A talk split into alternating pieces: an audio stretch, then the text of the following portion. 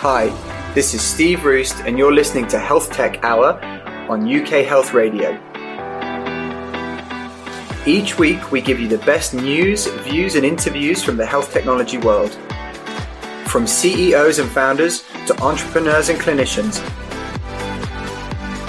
the companies and people that are shaping the future face of healthcare.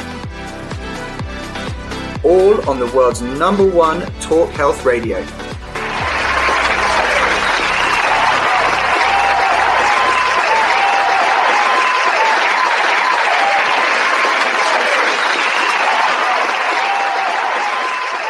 Hello and welcome to Health Tech Hour on UK Health Radio. My name is Steve Roest, and each week we bring you the best news, views, and interviews with the leaders, founders, and clinicians who are driving the health tech revolution in the UK and beyond. I am a CEO and founder of a health tech company myself, and I'm passionate about the people and companies who are changing the world. Before we start, as always, every week, I'd like to remind you to follow the show, which is at Health Tech Hour on Twitter, Instagram, and LinkedIn, and also follow at UK Health Radio to stay on top of all of the great content that's coming up on the station. Um, so, on to today's guest, and um, I'm extremely excited to have another NHS Digital Accelerator alumni on the show. Um, so, PocDoc and this company are on the same accelerator and it's an absolute cracker. I love the company. I love what they're doing. The company is called Phlo, which is P H L O, and it's a digital pharmacy. And the chief commercial officer called Adam Hunter, who's with us now. So Phlo are basically or effectively the Deliveroo of the pharmacy world, which means that they're the first same day delivery service for prescriptions in the UK. And what that means is that you can get your prescriptions filled within hours on the same day and delivered to your door, which which is kind of an unbelievable service. So we're going to get into the details of how they can actually do that um, when we speak to Adam. So Phlo are a Scottish startup success story, and Adam is the man who is heading up their expansion across the UK. So Adam, how are you? Hi Steve. Yeah, thank you very much. I'm very well, thank you. Good. How are things where you are? Where exactly are you? So I'm based in Edinburgh at the moment. Um, so it's been rather chilly over the past few days, but it's starting to, to calm down now. And uh, yeah, like like everyone in the world right now, we, we moved to uh, predominantly remote working uh, this time last year. So our, okay. our, team members are, are all over the UK, and then obviously our pharmacy team um, is very much based in, in London in our pharmacy operations. Okay, so you're basically nationwide at this point. Yeah, I think so. I think our further staff members are are, are Luton to to Orkney at the moment. So oh wow, uh, we're we're definitely embracing the uh, the remote working uh, capabilities at the moment. Orkney is not a, is not an easy commute to. Well, no, no, it's good, but it's uh, it's good for the good for the at this time to for, for workers to be able to go and uh, go back maybe to their family homes and things like that, and still be okay. able to maintain the, the service levels is is great. Good. And how was the kind of um, mood in the camp? You know, moving from a, a, company where everyone was sort of together in various places to now not being together. How, how what's the kind of mood like? Yeah, I, I think it's very positive. I mean, the, the, everyone who works at Phlo is, is very much dedicated to providing a, a world class pharmacy service to, to our patients. So that really is what drives everybody on a daily basis within Phlo is to make sure that we're doing things across all sides of our business to make sure that our patients get the medication when and where um, they, they need them. Um, but it has we've had had a lot of changes. You know, we beginning of last year we were about 14 people. We're now close yeah. to 40. So there's actually a lot a lot of staff members that we've onboarded over the past sort of 12 months that I've actually never met. Um, yeah. and sort of face to face and press to flesh. So I think that's an interesting challenge. Um, yeah. It makes recruitment slightly slower. You need to be a little bit more uh, in depth in it.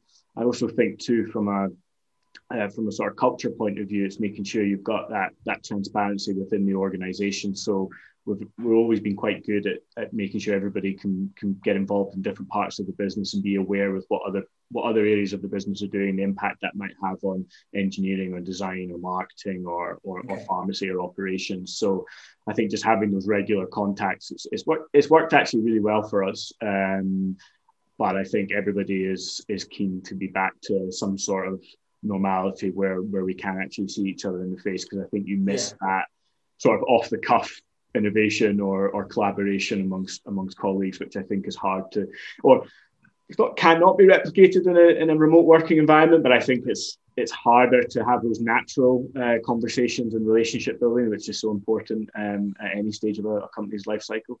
No, I would I would agree, and you know we've been in the same situation where we've we've, we've hired people because of because we've expanded during COVID, um, not in the same way that you have, but as a similar sort of our services became more valuable during the, the crisis, and um, yeah, it's hard. It's it's strange to be hiring people that you've that you've never met.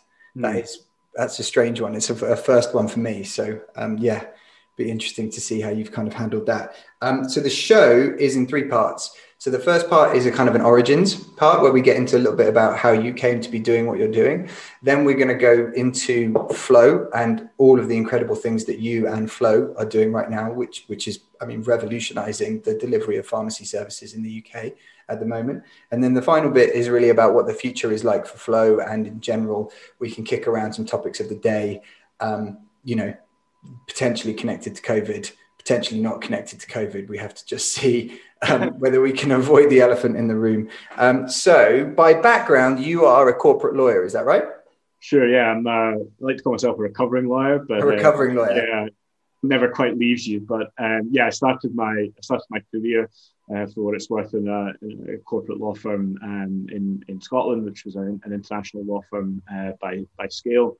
Um, and yeah, that, that was great. I, I, really enjoyed it, but it came quite clear to me that I was more interested in, in the in the business side of things and actually executing on ideas and dealing with tangible products and and, okay. and, and, offerings. So um, after after a few years in, in law, I decided that I needed to to do something uh, quite drastic to to get out of the, the, the, legal sector and see if there was okay. opportunities for me to work in, in, in the business community. So, what um, out of interest, you said that you know being a corporate lawyer never quite leaves you. What has what has remained? What can't you get rid of? well, I mean, it depends on who you talk to, but um, I think for me, it's you know, there's a lot of transferable skills you get as, as, as a lawyer.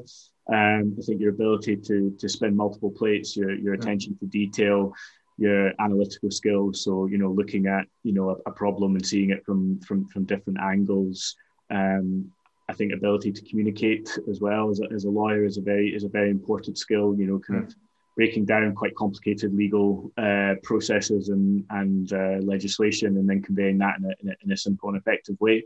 Yeah. Um, so I think those skills are, are, are really important. And one of the things I did get as a as, as a lawyer was that I worked with a whole range of companies from from you know kind of family-owned businesses to sole traders to startups all the way to you know global PLCs. So it was interesting to be in the room in, in, in some of those environments and see how businesses dealt with different challenges and, and how mm. they approached opportunities.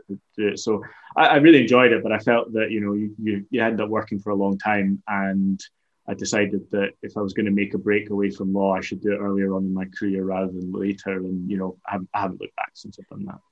And did you, um, when you were working with that range of companies, were, were you particularly attracted to the smaller ones, or was it not you that the, this kind of startup seed hadn't quite been planted yet, but you knew you didn't necessarily want to crack on with, with the legal career? Well, the, the, the startup piece was always interesting to me because I've always been interested in people or companies that want to do something different and, and move the move the needle and try and mm. change the way that either a society is run or, or the way that a, a, certain business is, is operated in. And I've always thought the most expensive words in business are we've always done it this way. and, and, I've always I've always loved any business, regardless of the sector, that goes, no, there is a different way of doing this. Let's go and do some, something else. So yeah. for me, it was always the startups that were the most interesting. But then on the flip side, the larger companies, they have, you know, different types of problems or challenges and opportunities. So you could see the kind of the thinking behind it and being inside in some of those those deals was was, was quite interesting, which also mm-hmm. became quite public as well. So you kind of knew the inside track on a few things, which which, yeah. was, which is always interesting. Right, and so um, your your after your legal career, your your kind of your journey, if you like, with Flow, sort of I think basically started on a scholarship that you got to the US. Is that kind of, you know, it was sort of like a very early meeting between you and the founder or what what happened with that yeah absolutely so i wanted to i'd had this sort of corporate law background but i needed a sort of bridge between that and and working in a in, in a business so i was lucky enough to uh, be selected to go on the saltire foundation fellowship program which is a an executive MBA leadership course uh, ran by an organization in Scotland called Entrepreneurial Scotland. Okay. And uh, back in 2014, um, we did an accelerated entrepreneur thought and leadership course at Babson College in the US near Boston, which is one of the top business schools um, in, in the world. And during that course, I was I was very lucky to meet uh, Nadeem Sarwar, who is the the founder and CEO of Phlo Digital Pharmacy. Mm-hmm. Very good friends on the program. You're you're all living together on top of each other for an intense period of time. So, how long are you out there for? So we were out there for four months. Oh uh, wow, like a proper stretch. Yeah, proper stretch. Monday to Sunday classes. It was non-stop. Um, got to meet some incredible companies, got to some incredible lecturers that, that had been there and done that, and now working in in, in academia, which was mm. very different from the way that it's set up in the UK. Um, you know, we met people, for example, one of our sales uh, lecturers was involved with the he was head of the Fenway Sports Group who bought Liverpool oh, Football cool. Club, and he'd been involved in that deal. So you got to meet that type of caliber of person, the kind of people who'd been there and done it, but also get to engage with the local Boston ecosystem, which is mm. actually one of the kind of the the uh, the seeds of, of of Phlo. So Nadeem and I and the rest of the cohort um, went to this design thinking agency called IDEO. Okay. Uh, and it was at that point we came across a American online pharmacy called PillPack, um, which at that point was was quite early stage in its uh, in its life cycle. It re- recently bought for a number of billions by Amazon a couple of years ago, um, but they were on the beginning of their journey. And it was really that was a sort of the light bulb moment for for Nadeem in terms of looking at the way that other countries were addressing the same pain points that he experienced as mm. a prescription patient. He saw a different way of it doing it in the States and credit to him decided, well, you know what, if we can do it in the States and it works there, then something has to work in the United Kingdom. I just need to work out what that is. And yeah, and his kind of journey through that that program. Um, I was slightly different. I when I came back to, to, to Scotland, ended up working in the in the drinks industry and working for a, a disruptor in, in, in, that sector and, and growing them to an international drinks company was mm. was a real success of mine. But I'd always kind of had a a, a, a, kind of hand and Phlo via my via my friendship with Nadeem, and he would okay. tell me the highs and lows about what was going on, and um, eventually, you know, he he he asked me if I was interested in coming to help get this thing launched and and do what uh, he'd he'd set out to do, which was which was great. Cool. And so this the Saltire the Entrepreneur Scotland or Entrepreneurial Scotland is that something that anyone can apply for if they're based in Scotland, or how does that? Yeah, it's it's not uh it's not you don't have to be Scottish. Um, it's a you have to be you have to be living in Scotland. Is the is is a kind of the main requisite, and the whole idea is is sort of identify future business leaders of Scotland and give them these an international perspective with international networks to then come back to Scotland and help grow the Scottish economy by either working as entrepreneur yourself, so you know founder and starting your own company, or working within existing companies to help help them scale and and, and, and drive economic growth in, in, in Scotland. And it's, it's a fantastic program that um, uh, I've, I've been fortunate enough to be involved in with a, with a number of years and met awesome. a lot of people on that. And obviously the, the whole Phlo stories wouldn't have happened if if if I hadn't you know met Nadeem in Boston. Well, it's like a it's like a love story kind of. Uh, yeah, I mean, yeah, it's a sort of uh, yeah, definitely has the ups and downs of a love story. But yeah, absolutely. so um, when you so when you were on this course and you met Nadeem and yeah so I'm always, I'm always really interested in sort of like, you know, how would they, how would they, how, how would the movie play out, right? You know, when you guys yeah. have grown Phlo to this huge company and you've done whatever you're going to do with it and they write the movie, you know, uh-huh. was it like, was it really a light bulb moment or was it more of a slow burn and it sort of, you, they kept on coming back to it or like how, how much of an epiphany was it like, oh my goodness, mm. we could really do something with this in the UK versus uh, oh okay that's kind of interesting and it sort of drifts a bit and then you come back to it and like how did it sort of play out? Well, I think it was a, a combination of factors. I think one, the whole purpose of the, the, the program at Babson is to kind of strip down your way of thinking and rebuild it up again to to have this sort of idea of um, entrepreneurial thought and action. So mm-hmm. being able to look at sectors and areas and going where are the pain points, can I do something that can address those pain points? And then if you do have something that addresses those pain points,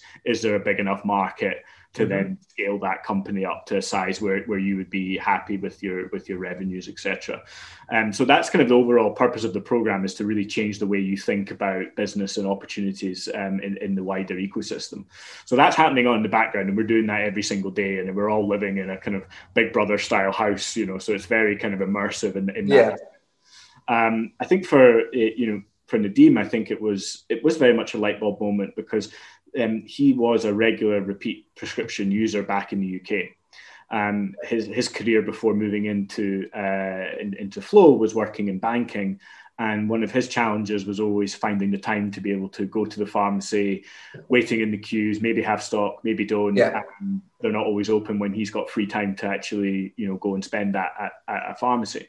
So that was always a pain point for him. And I think the light bulb moment really for Nadeem was actually seeing something where a company had put amazing technology, amazing design, and looking at the patient journey hmm. and really putting that at the center of everything we've done. So I think for Nadeem, it was very much a light bulb moment, but that wasn't necessarily what Phlo is today. I think it started the purpose of, okay, the pharmacy sector in the UK has the same pain points as a patient. I mean, obviously, the American and British healthcare systems are very different. Yeah. But the patient experience from in terms of accessing your medication is quite similar. You have to go to a pharmacy, you have to wait in the queue, you have to then pick it up, and mm. everything else on top of that. So those pain points were similar. So from Nadeem's perspective, like, well, you know, surely there's something here we can do his previous role in banking, he'd been involved in, in funding of, of pharmacy uh, chains, so had a bit of an understanding of the of, of, of the business model. Yeah, and fair play to him, came back to Scotland and decided that he was going to go and try and do something similar to PillPack.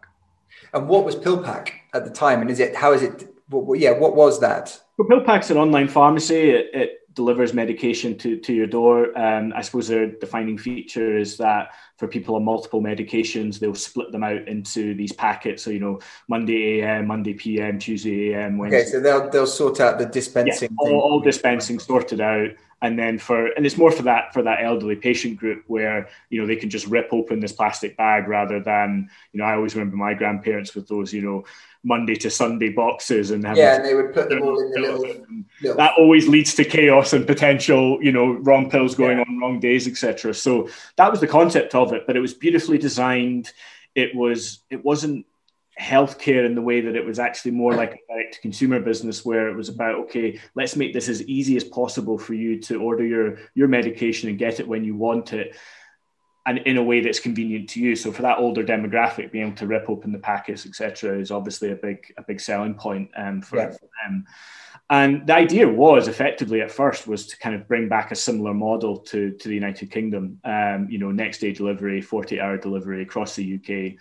Yeah. Um, but to Nadeem's credit, when he was working out the, the business and looking at it, he you know he saw that actually at the time that he was he was getting this off the ground, the online pharmacy market amounted to about 0.5% of the total value of the or the amounts of, of people using pharmacy services in the UK. So only 0.5% of patients were using that online pharmacy mm. um, mechanism to get their medication.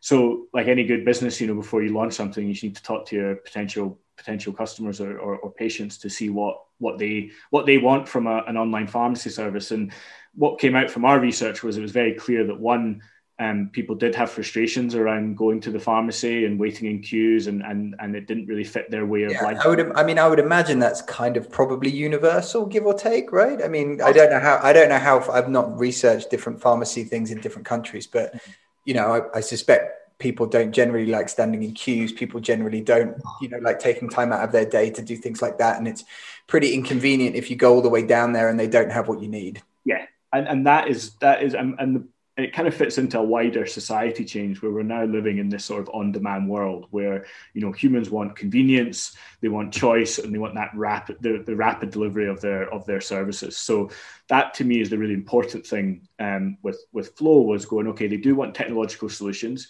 They do mm. want something different from the from the community pharmacy model or the high street pharmacy model.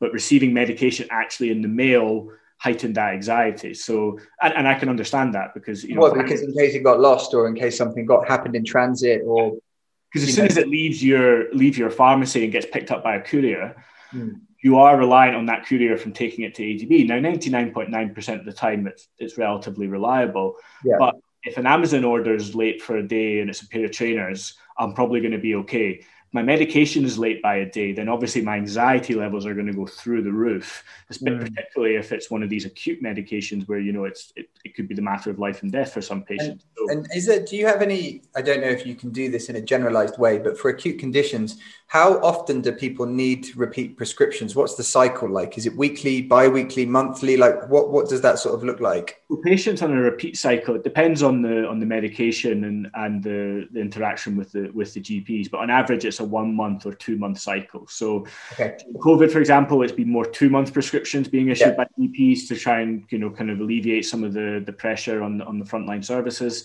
Yeah. Um, but it tends to be anywhere between a month and two months. But it, again, it all depends on the types of medications and any sort of follow up treatment you need. But I suppose the one thing though that that Phlo looks at is going, okay, you can put it in the mail order, and for those repeat medications, it's, it's relatively straightforward because it's, it's the same days usually each month for for your different cohorts of patients based on their on their dispensing cycle. But they still have that uncomfortable nature of is this actually going to arrive at the time that I think it's going to arrive? Yeah.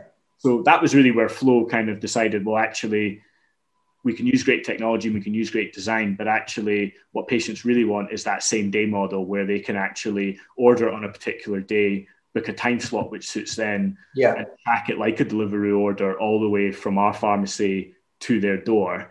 And right. that's the whole purpose behind Phlo is really our USP fundamentally is that if you're in a real-time delivery area of Phlo, you can sign up for both your repeat and your acute prescriptions mm. for those one-off um, ailments that you might that you might get over the course of your lifetime, and you'll get delivery within four hours. And actually, our delivery in London at the moment is about two hours. In, in, in so let just because I mean, it sort of when you say it like that, it just sounds kind of almost too good to be true, right? I mean, I know it is true, but but um, so walk me through or walk the listeners through if they're not familiar with Phlo.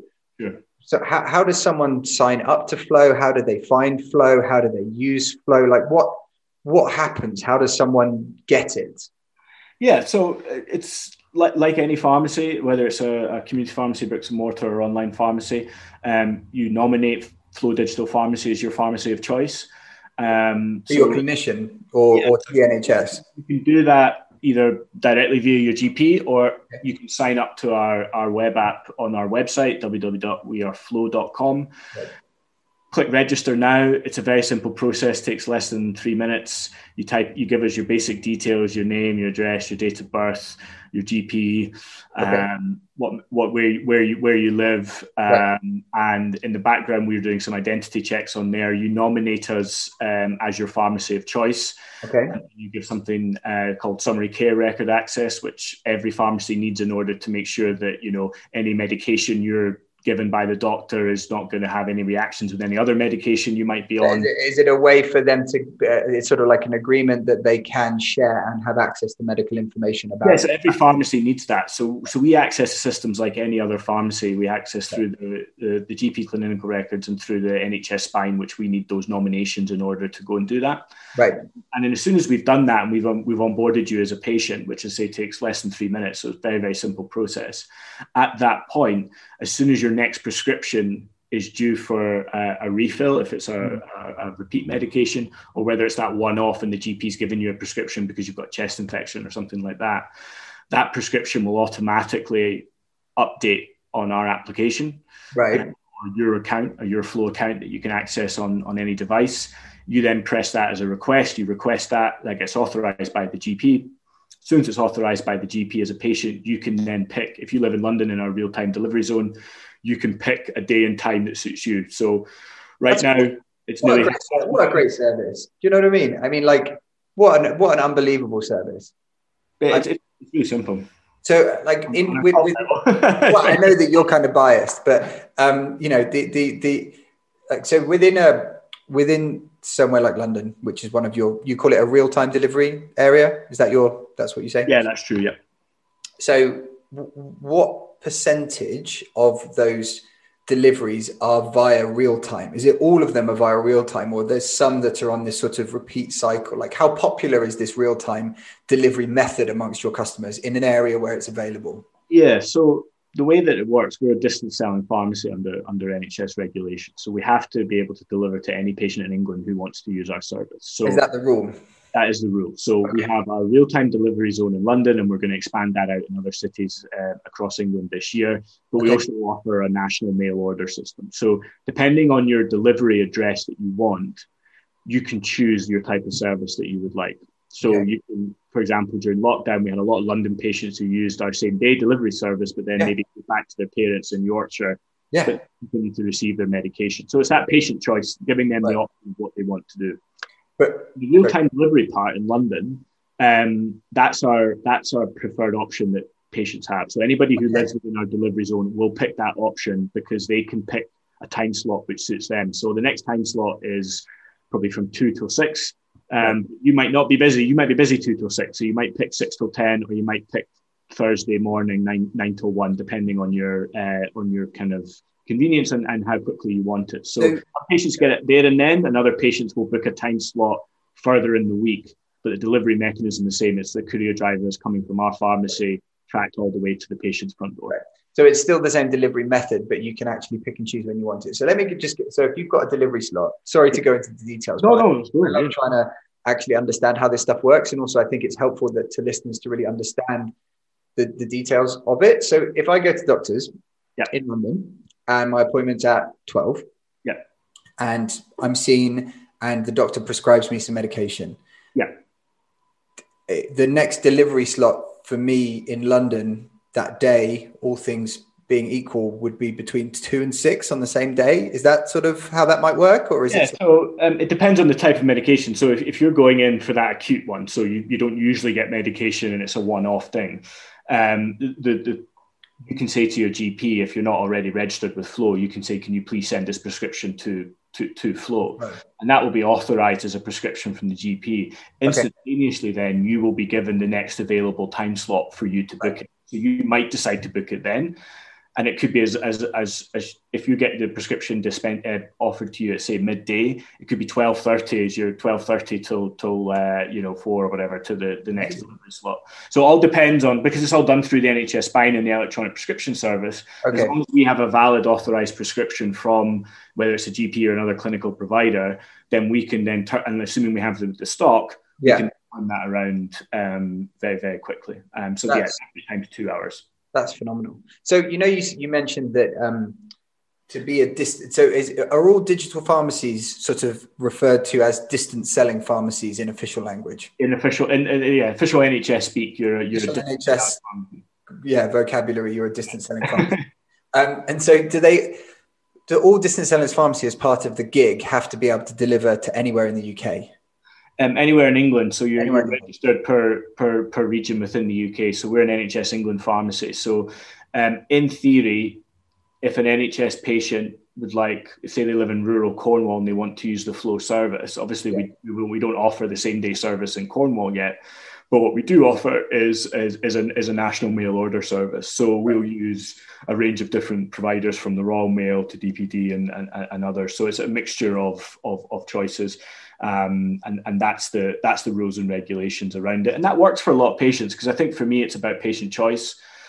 You know, some patients are okay with getting it in the mail and they don't mind that. That service works for them and, and they're okay with that. Others yeah. prefer the the real time delivery service. So well, I think where it's available, you're probably going to take the real time delivery. Service. Yeah, I, I that, that's our hunch, and, and those who live in the London, they will, you know, 95% of them will always pick the same day service because they can control it more and then they've got more trackability than you would if it if it goes through the the more traditional uh, national uh, courier providers. Oh and another random question. If you get a prescription delivered through the mail like yes. mail, mail, order and no one's there does it go to the post office and you've got to go get it or what happens? Because that's fairly sensitive you know it's yeah. quite sensitive. The, yeah and that, and that is the real challenge around around medication. So um, what we do with our with our couriers is that if the medication if the patient's not in to get the medication um, for certain for various kind of certain drugs that will have to be taken back and, and kept in a, in a in a controlled environment. Yeah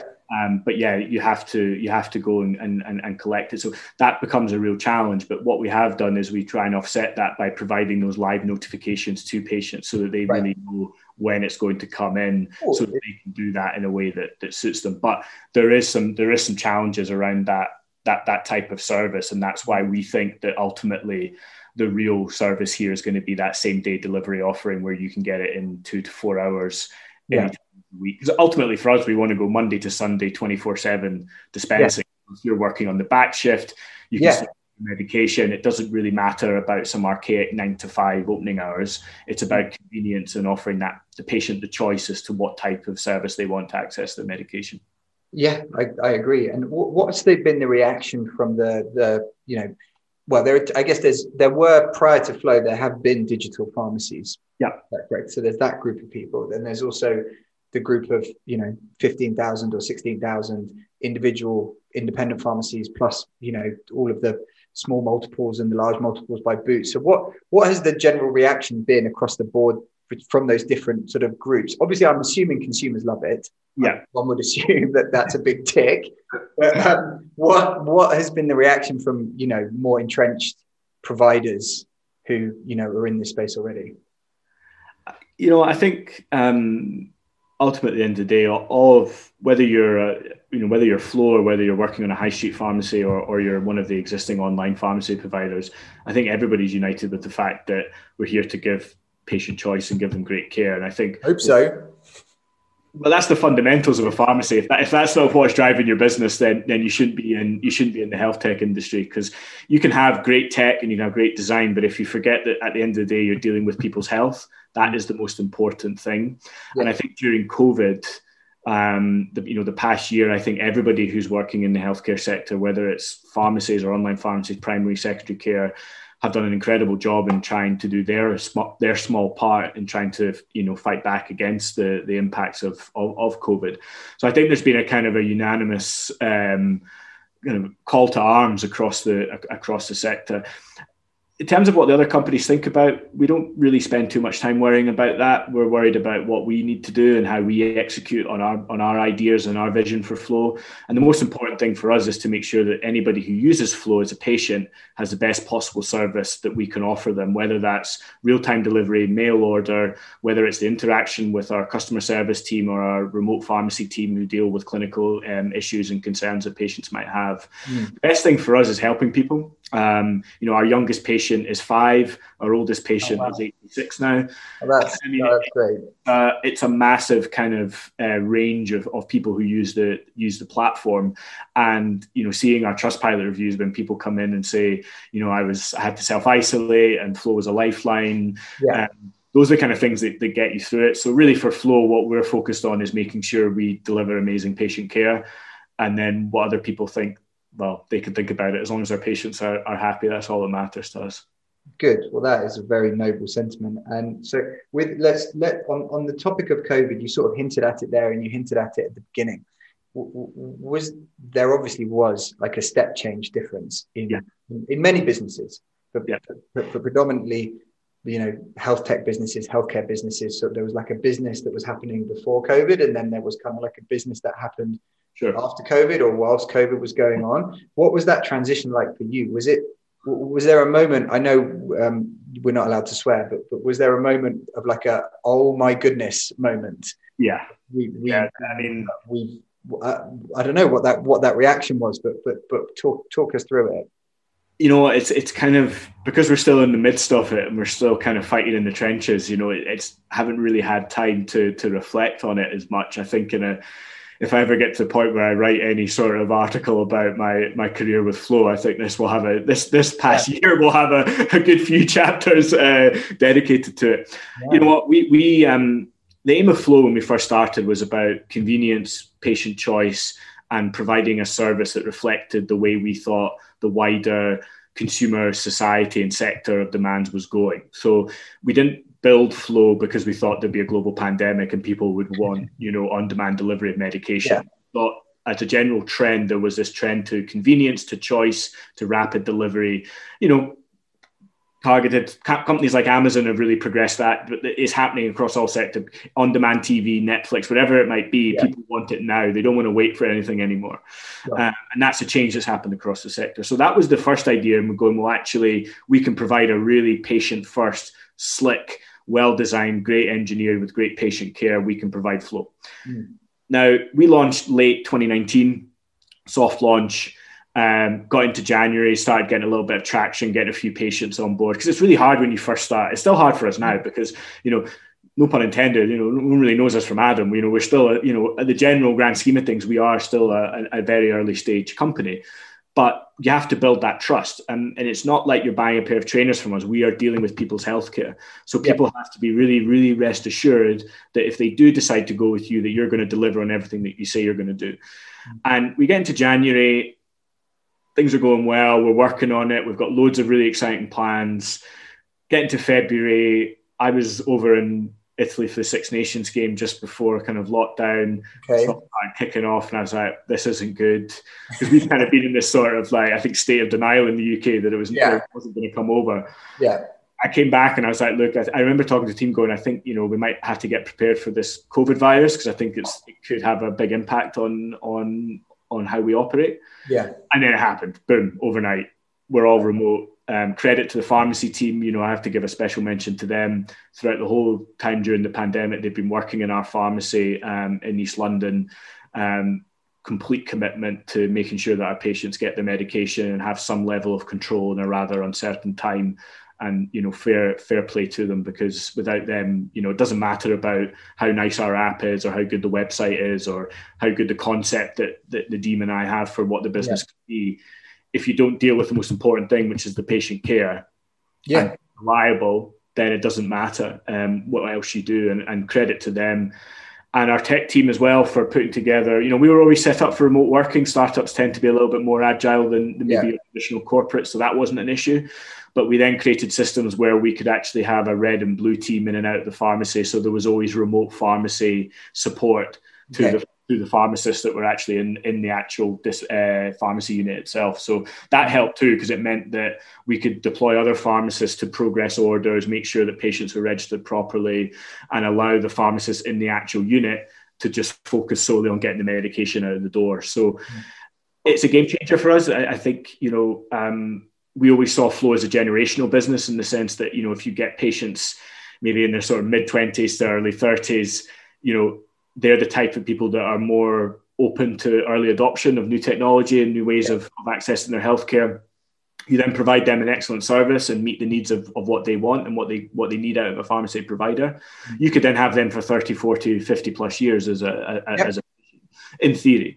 If yeah. you do if you do the service bit right and you're delivering everything they need you to, then you should have that patient for a long time. You know. Yeah, and why would they switch? I mean, would they switch? you know, if the yeah, if the cost of, of, of staying with one provider are low slash zero, you know, why would they why yeah, and if you do a good service, it, it, in theory, is a stickable, is a very sticky industry because you don't really want to change it because you're used to the way that that, that works. Yeah. And that was always going to take us time. And you also had to, when you're the first of something in any in any sector launching a business, can always sometimes be the hardest because you've got to do all the legwork and explaining to people. Yeah, you've got to convince a lot of naysayers that will, will tell you it's not going to work. We've done that. We've had to do that as well. We like doing it, but the patient oh, feedback oh. is everything that matters to us. But what's interesting is that sometimes, you know, we know when patient tries our business once or tries the service once, they're not, they don't tend to go back and, and, and move anywhere else because it's so convenient. So but what COVID did was, and I think it did this across society, is that it was a, a, macro event that accelerated the adoption of tech in every area of our life. It was already happening. Yeah, I would agree with that. COVID made it almost imperative that everybody has in probably everybody listening to this show today and i'm sure you as well steve are probably doing new things with technology that you probably didn't do back in you know early 2020 before the before the pandemic or if it's accelerated these these new ways of doing things. So that's that that event has has made people more open to looking at different ways of how to access their healthcare. Yeah um, and that the service for us has been you know the right place at the right time to for, for, for a lot of our patients but we're proud that we're able to play our small role with all the pharmacists because it's not just online pharmacies that have stepped up during the pandemic it's community pharmacists it's gps it's nurses the whole sector has has really uh, stepped up to the plate yeah, I would agree with that. And just to go back to your point around the generational issue, I know that you've actually embedded Phlo within certain telehealth, telemedicine providers. Yeah. Yeah. Um, so talk us through that because that's kind of a, I think that's a very clever, smart thing to do because it actually provides this, it provides more of a seamless experience. So mm. someone can now see a doctor online and then be prescribed via Phlo and have it delivered to their house. So it's really end to end. Whereas before, one of the issues that I kind of always had with telehealth or telemedicine was that the you could have the interaction, the consultation, but then but then what? It kind of became a bit clunky that then what became kind of clunky afterwards. Yeah. What a Phlo doing. That's exactly what we thought about it. You know, it was a bit of a light bulb moment, um, sort of in sort of 2019, where we realised the way that we were building. So, so we've heavily invested in our in our pharmacy infrastructure and our pharmacy platform that we mm-hmm. use to connect effectively everything from NHS systems to the patient-facing apps to our ordering systems for medication. It's a very sophisticated piece of tech, and our our technology team have done a wonderful job working with our pharmacy team to build this from scratch. But what we realized from the beginning when we were building this was that actually we were building it in such a way that other healthcare providers, whether it's telemedicine or more maybe traditional bricks and mortar healthcare providers that want to offer remote consultations right. could actually plug into our pharmacy infrastructure and yeah. offer that to their patients. So you're, you're absolutely right. One of the big challenges with telemedicine is particularly if you're in the private space, not so much in the NHS because you've got the electronic prescription service, but even then that, that can have its challenges. But if you're in more in the private space, um, you have your consultation and at the end of the consultation, they're like, right, Steve, um, where do you want to get your prescription sent to? And you yeah. might have a community pharmacy on your high street or a boots or whatever it might be mm-hmm. and you'll say oh can you send it to this address? They might be able to send it electronically but you know nine times out of ten they, they probably can't. So then they have to fax it. Um, you then have to go to that pharmacy because it's private. You don't know the cost of that medication. You don't know whether they have it in stock you're waiting. if they got the fax because no one, you know, the use of fax is probably not increasing. I'd say. no, I mean, would probably decreasing. The healthcare system, you know, I think that's the that's the last bastion of it. But it, it's not a great patient experience, and, and you know, well, no, it's not seamless. It's not frictionless. No. Sort of like I've had a good consultation. The doctor's diagnosed me with something. They've told me what the solution is, and it's really painful for me to get the solution. Yeah. Like, how, how do I do that? Exactly. So that's where we came up with this. Well, we could actually offer this sort of powered by Phlo um, service where actually our infrastructure could be, you know, directly integrated with other healthcare providers. Some completely, some in a more kind of uh, sort of remote way where, you, where you're doing sort of one page checkouts and things. So it's slightly different depending on the healthcare provider. But, you know, we provide this very exact same service to, to Babylon Health. And yeah, I was going to say, you said Babylon in our pre production meeting. So they they they use you guys for this service. Yeah, they use it for the service and, and it gives them peace of mind as well because it gives them the ability to track every single uh, prescription that they've been dispensed by their team. Right. They don't have to spend time chasing pharmacists and busy pharmacies to to you know dispense an order with which they might not have been expecting. Sure. We then make sure we've got you know the typical uh, types of medications that, that the Babylon healthcare providers might might dis- might prescribe to their patients. Yeah. And that allows us really just to give that seamless digital experience. And again, it goes back to choice. The patient can still choose to go and pick up at the pharmacy. Yep. But if you don't want to do that, you can literally at the switch of a button effectively as soon as you've had your Babylon consultation and you say, right, I want it delivered, you click on that, you'll get what the price of the medication is, what your delivery options are based on your delivery address. You can then edit that delivery address if you want to change it to get maybe maybe you're just outside the delivery zone with one address, but you're inside the delivery zone with another address. Um, and, and that choice there to the patient, and then they get the, the same live real-time tracking all the way from us getting the prescription to where it's being dispensed to picking it up. And then as soon as if it's the same day offering as soon as that medication is picked up by our courier driver the screen flips. And like a deliveroo you can track that bicycle or scooter or car all the way to your front door within within seconds. Um, and that and you can do that all on your couch and you don't need to yeah. i mean look i i think it's a like i said it's a, a fantastic service. And you know we talked about before in our in our in our pre-production meeting that that you're not trying to remove choice it's the act, exact opposite. In fact, you're trying to just offer patients more choice about how they get their healthcare delivered. So, what, how do you feel, or how do, how, so I know we've also talked about the integration, um, not technical integration, but more like how community pharmacies exist mm. alongside digital pharmacy solutions like yours, and actually how the provision of different types of service are potentially going to be shifting. You know they were already shifting but potentially covid might have accelerated them. So i know that you and i talked about this but what are your kind of thoughts on that? Yeah i mean i think that there's a there's an opportunity here for, for, for a hybrid system between you know what what online pharmacies can do and what what community pharmacy can do in terms of offering a, you know a service. And i think you know it's it's health tech. So at the end of the day, we everything that we do, whether we're a, a, bricks and mortar pharmacy or an online pharmacy, should be what's best for the patient, patient experience, and the, and, and the patient health. And my my view is, and, and I think the sector is go the wider pharmacy sector, not just the difference between online and, and, and community, just the wider pharmacy sector is going through a lot of change. Mm. Um, that's through funding decisions made at central government to the way NHS is set up to the demands and the needs of our new patient bases and, and growing patient and elderly patient base across across the UK if you look at the long-term plan that, that was released back in 2019, um, you know, it seems to me that it's there's more of a suggestion here that actually community pharmacies in the future, and I think this is probably where it'll end up, is that your traditional high street and community pharmacy will be more service orientated, so providing that you know frontline clinical care to patients, because there's always there's always going to be a need in a healthcare system for in-person uh, face-to-face consultation. Yeah. whenever you need to take that away. But it's about getting the right balance between what needs to be done in person and what can be digitally enabled. And you need a hybrid of those two. It can't be one or the other. I think both have to work together. So my vision i think the way that it looks like the nhs plan but i also think the impact of covid will be that community pharmacies will do more clinical care. Uh-huh. So uh, being almost a triage service for for or, other- yeah, or overflow for, for primary care blood tests, looking at asthma, doing doing um, things that can alleviate some pressure on GP surgeries to work through the back. Must be an incredible backlog of, of yeah. things that need to get done now because. Well, there, I mean, there is a massive backlog of, of all kinds of extremely serious conditions. Yeah.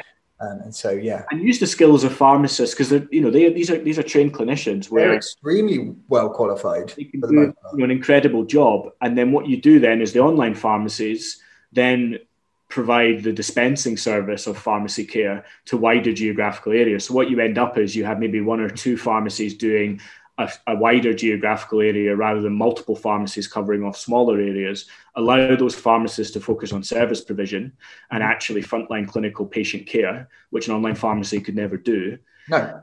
the only way that that works though is funding. So you know the, the, the NHS funding would have to change to make that um, well, yeah, or and and or they work out or improve their ability to sell it privately. You know, sell those services privately, which is a separate kettle of fish. But, as long as if you've got the NHS service, you can then make that available to the to. So I think they both kind of work work work hand in hand. But you know, for me, it's about at Phlo first and foremost. It's all about that great patient care and then it's about offering that that patient choice and you know if patient there'll always be patients who will want to go to a pharmacy for, yeah. for various reasons and there'll always be patients who, who are looking for a Phlo type of service. What's been interesting to us is that the adoption of Phlo, we always thought it as, you know, kind of that 18 year old to 35 year old early adopters. Yeah. The, the age range is stupendous, you know, 86 to, to 5. So you, are pretty much covering the, the entire demographic here, right? Our, our average patient is over 40, over 45. So, okay. you know, they, and, and those types of patients, if you think about it, they have they have had spent most the majority of their adult life living in a digitally enabled world. Yeah. The 18 year olds now were born, you know, 2002, 2003. Yeah. like, I mean, they, they have only ever known a technical world. So yeah. for me, it's again, it's about choice and providing a service that is convenient and reliable to the patients. And I think that's what Phlo does, does very well at the moment. That makes sense. I think where, where we've, where we've thought about this from the the PocDoc perspective is certainly in alignment with the with the requirement now. It was it was happening before? So when you mentioned the the long term plan, the NHS periodically publishes papers. This the latest one was called the NHS long term plan, which sets out the the future of, of, of, the NHS across various different ways, which which gets referenced from time to time in the media. Um, and, and one of them is around this more access to remote care. So so care treatment taking place away from um, a clinical setting or, or from a primary care GP clinical setting. So whether it's in the community, whether it's in a pharmacy, wherever it happens to be, and, that, and that's where we see the the value of, of our technology and being able to facilitate blood testing you know anywhere anytime. And i think that that, that has to happen face to face obviously. But there isn't necessarily a need for that to happen in a GP surgery. And given resources, or but I think both on the I don't know what you think, but from the demand side and the supply side at the moment, there's a constraint on being able to have services facilitated in a GP surgery. So people don't necessarily want to go in as much. Yeah. And there isn't as much capacity for those people to go in. So there needs to be a better way to triage people through that system. Um, but there are still, you know, people that have uh, diagnosed cardiovascular disease, diagnosed type 2 diabetes, they need regular blood testing of certain things. You know, it has to happen. And it helps you to, to identify potential ailments before they. Yeah.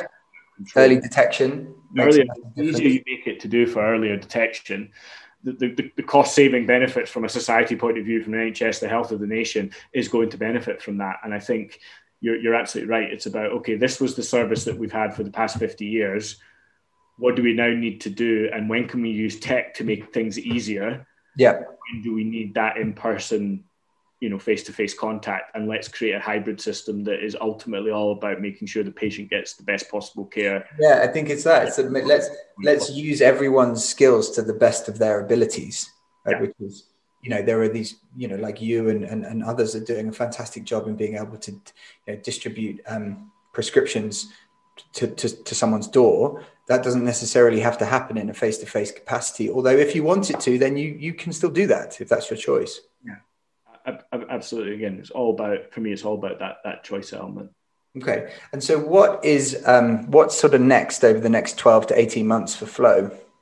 I think you know th- this year is you know we learned a lot. I mean, the first thing you can always do is just get your product in front of your patients and actually get yeah. real people to use it because you you discover a lot of things that you may have assumed are not actually the case. So we've had a lot of learning over the past year. So we're, we're rapidly um, you know improving the, the, the features and the and, and the user journey based on based on experience and feedback that we've had over the past year.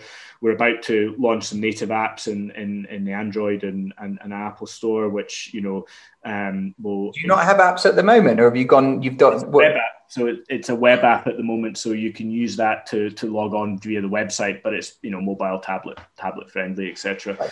So that's one thing that it's, it's quite a minor thing, but it allows people to use it on again going back to that choice thing. It allows them to use it on a on, on any format that, that they want to see. Right. We then want to expand out in, in other major cities. So um, our next city will be Birmingham, and then we're moving on to to, to other cities um, around England uh, later on this year. Okay. Continue to scale the team look back to that infrastructure piece that we were talking about, um, we've got some really interesting uh, features of that that I think are going to be a game changer for okay. pharmacy as a service um, okay. in the future, and we'll be we'll be looking to hopefully launch that at some point this are year. Are they all secret squirrel, or can you tell us any of them? It's more of a kind of. It's probably more of a. Um, formulation of what we've already done and make that a little bit more of an actual official offering to to, to the marketplace. But um, very confident that what we're going to be offering will be a, a very powerful feature for any health tech company looking to provide that end-to-end digital experience from consultation through to to pharmacy. Um, and they'll be able to have a various ways of, of plugging in with our systems which will be quite interesting i think Excellent. Now I'm going to ask this because I know we spoke about this before. Because you're you're in London, you're going to do Birmingham, and then other places. I'm assuming within England. So, is there what is the what are the the challenges that you've that you faced um, in launching in in Scotland? Is there a different system in place as far as pharmacies are concerned? Yeah. Scottish business. Well, the NHS is is a, is, a, is an it's a very interesting beast generally, right? yeah. There is no there is no UK NHS, right? It's, no, there is not. It's all devolved, right? And it has been even before the devolved administrations. You know, the, the Scottish NHS was always very different from from the English NHS and Welsh and Northern Ireland, etc. So um, every NHS has their own decisions that they want to make regarding where they're going to invest their money and how they're going to deploy, you know, tech solutions. Um, the current state of play in the UK in Scotland at the moment is that they don't have the full electronic prescription service that is required for a company like Phlo to operate. So we need that full electronic electronic prescription service where a GP can create a prescription on your on your file and it automatically pings the NHS spine, which then pings our database that allows us to yeah. deliver you. So you the, the, the back end system effectively doesn't exist in Scotland yet for you to do. And I know they're, they're talking about it and they're looking at it. So you know you know of course we would like to to see that, but it's the same in Wales and Northern Ireland. I, I don't not a huge expert in it, but they also have um, limitations around how you can integrate with the with with the service. So you know, we we'd like to work with all in, in all regions of the UK if possible. Yeah. You know, it was quite it was sad that we couldn't offer you know patients in Wales and in Northern Ireland and in Scotland during the mm. pandemic this service that, that, that could have really helped people. Um, well, so, yeah, because it helped thousands and thousands of people. Yeah. And um, we would love to have done that in, in, in other areas of the UK. And is it a technical obstacle or financial obstacle? Because the, there's a it would require a lot of investment to to develop that system and it doesn't it doesn't it doesn't exist or what do you what well, it doesn't the... exist. I think it's a case of whether they want to put the upfront investment to roll that out across the uh, across the country. And i think uh, I don't know the, the, exact ins and outs of, of, of rolling out that, that type of service, but mm-hmm. Scotland does have a form of the electronic prescription service. It's just not the full the full version that, that, that they have in England. So um, I would imagine there would be some cost around it. Um, I suppose it's all like anything in the NHS, it's that cost benefit analysis. So yeah, yeah cost, but is there is there a good is there a better benefit to have this service for the wider healthcare? Obviously, as a as a someone who works in online pharmacy, I would say yes, there is. but you know, uh, again, it goes back to that choice piece, and I, and I think that if we could operate in these other regions, that then we would. But at the moment, we we're focusing in on England. That makes sense. And so, like the the NHS often likes to think about things in terms of you know cost savings or mm. better outcomes. How how does a digital pharmacy or a pharmacy service, digital pharmacy, distance selling pharmacy, how does that help either reduce costs to the NHS or improve the outcomes. If you had to express it in those things, I completely understand. There's no question it's a better patient experience. Yeah, no, no, I, I completely understand. I think the fact though that it is a better patient experience has with better outcomes for NHS because you know, if you're on a prescription that maybe makes your life easier but isn't certainly able to like save your life. Mm-hmm. So it could you have a skin cream for acne or there's something that is it's kind of low level but needs you know regular treatment but if you don't get that regular treatment, could escalate very quickly. Right. Online pharmacy and what Phlo does by making it so convenient, so easy to use, means that your adherence levels yep. to the prescription process means that you are going to have a better, healthier individual. Yeah. So make it easier. We also have reminders in apps so people say, look, you know, Steve, your order's due in 10 days, seven days, two days to make sure that you don't miss a dose, make it easy for you to get that dose, and then make it easy for you to follow the, the prescription that's been offered by the doctor. But also, as well, from a adherence is a big cost to the medication because if people don't adhere to their prescriptions or they don't take the medication in the way they should, yep. then it can have real significant impact on the on the overall cost for the NHS. It also increases people's resilience towards certain antibiotics because they didn't take that properly, so they need to go for a different course this time, etc. So having good adherence has real consequences in the wider NHS, the health of the wider NHS and society.